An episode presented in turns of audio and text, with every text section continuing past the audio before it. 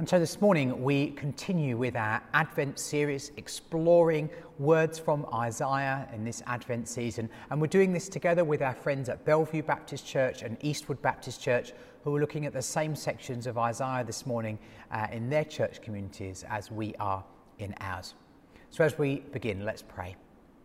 And so, gracious God, in these moments, may the words of my mouth and the reflections of our hearts and minds together today be found pleasing in your sight, O God, our rock and our Redeemer.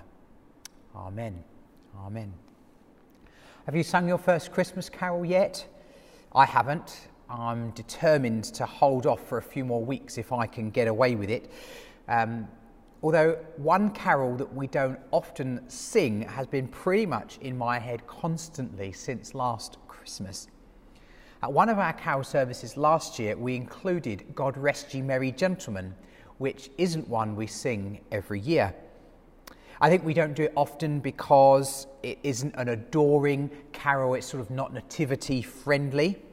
Talk of being saved from Satan's power when we have gone astray is not perhaps as carol service friendly as some others. And I think the idea of a song between gentlemen, not any women, not those lower down the socio-economic ladder, it seems to jar a bit. It seems to have quite a Victorian feel, I think. In fact, it's almost certainly much older than that. It's one of the oldest carols that we have. We think it was written in the 1700s, if not before. But each of the verses of this carol end by offering tidings of comfort and joy. And this is the bit that's been reverberating around in my mind for the last 12 months. And it strikes me that this captures much of our work as the church to bring something of God's comfort and God's joy amidst the reality of our world's struggles and pain. And it seems to fit this year even more than most. I expect over the coming weeks we'll see a lot more about tidings of comfort and joy than we usually do at Christmas. And right at the start of our reading from Isaiah this morning, we have God's comfort taking centre stage. In verse 1, Comfort, comfort my people, says your God. And then into verse 2, Speak tenderly to Jerusalem and proclaim to her that her hard service has been completed and that her sin has been paid for. We see God's tenderness and God's gentleness. We get a sense of God's comfort being needed and how it is an agent of hope and change for the people.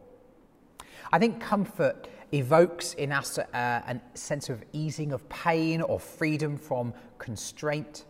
It has a sense of grief and distress being lessened. Comfort is caring, comfort is faithful, comfort is kindness.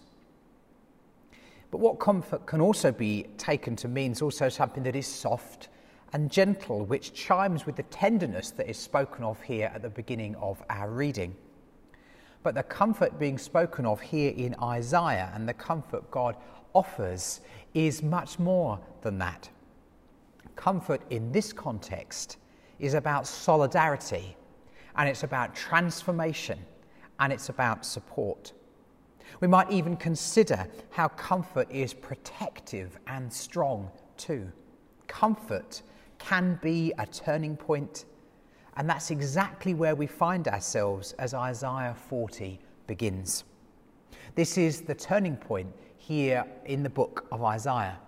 In chapters 1 to 39, the focus uh, has been different and it's best captured in words from Isaiah 6, where the seraphim call out, Holy, holy, holy is the Lord Almighty, the whole earth is full of his glory.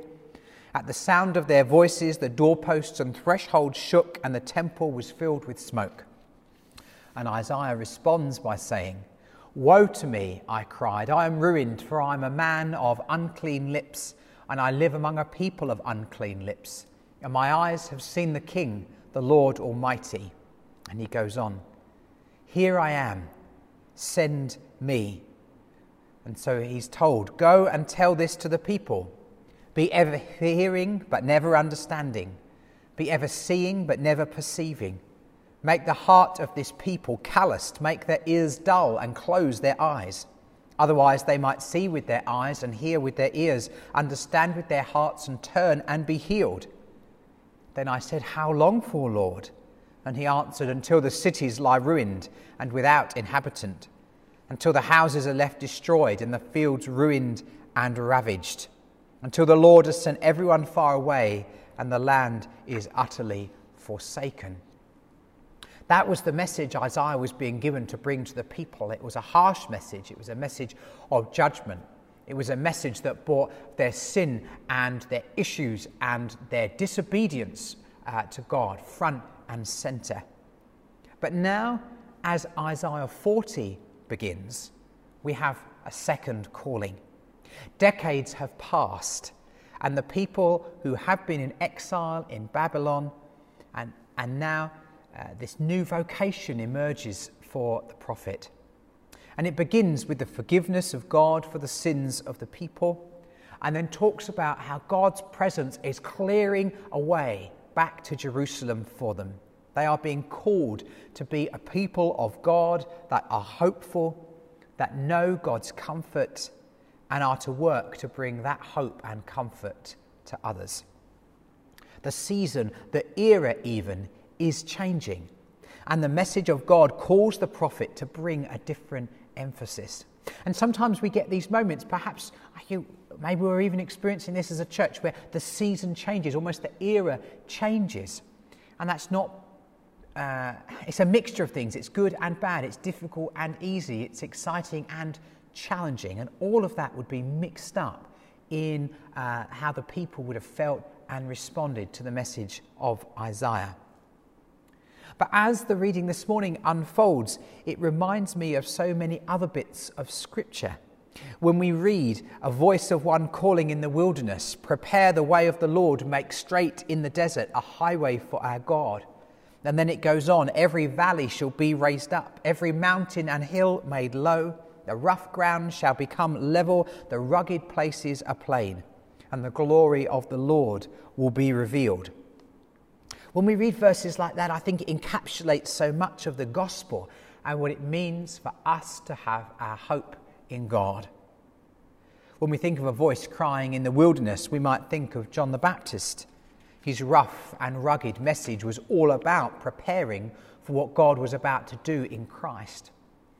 John calls the people to repent, calls them to come back to God and to get ready for what is about to unfold. When we think of valleys being raised up and mountains being made low and the glory of the Lord being seen, we can think of the book of Revelation and the prophetic picture of the new heavens and the new earth, where we read, And I heard a loud voice from the throne saying, Look, God's dwelling place is now among the people, and he will dwell with them, and they will be his people, and God himself will be with them and be their God, who will wipe every tear from their eyes. There will be no more death or mourning, or crying, or pain, for the old order of things has passed away. He who was seated on the throne said, I am making everything new. Then he said, Write this down, for these words are trustworthy and true. And he said to me, It is done. I am the Alpha and the Omega, the beginning and the end. To the thirsty, I will give water without cost from the springs of the water of life. Those who are victorious will inherit all this and I will be their God, and they will be my children. Isaiah, John, the message of Revelation, they all speak of God bringing change and of God making things right.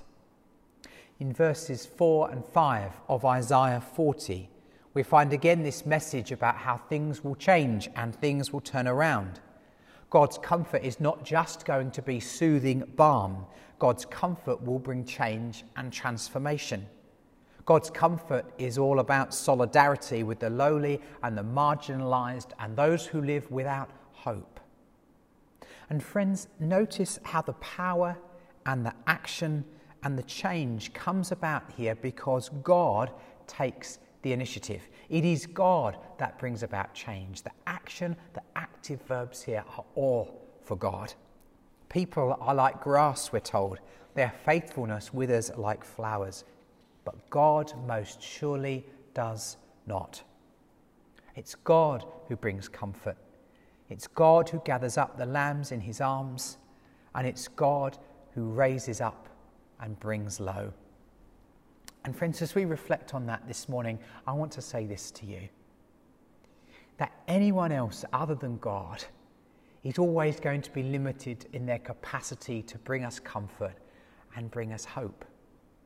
People will let us down, the church will let us down, but God will not.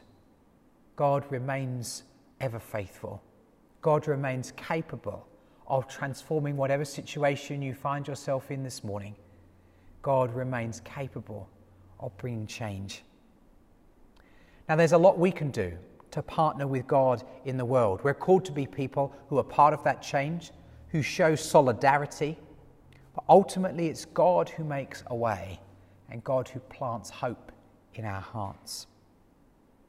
I don't think you can read Isaiah 40 or any of Isaiah that follows without being aware of God's intention and initiative. Even when the people of God have turned away, God was determined to make a route back home for the people. And God is determined to make a route back home possible for you and me as well. And so during this most adventy of Advents, we make space to let God go to work, planting that hope in us, reminding us that God is able to make a way even when we do not see it. We make space to remember that God was so determined to make a route back home for us that Jesus came down from heaven to live with us, showing us the way and making it possible for us to find forgiveness and freedom for all our sins. It is because of God's action, God's initiative, God's faithfulness, and God's grace that we have the possibility of spending eternity in His presence and knowing so much of God's love today. Friends, let's go to work by letting God go to work in our lives. May God lead you home this Advent, I pray. Amen. Amen.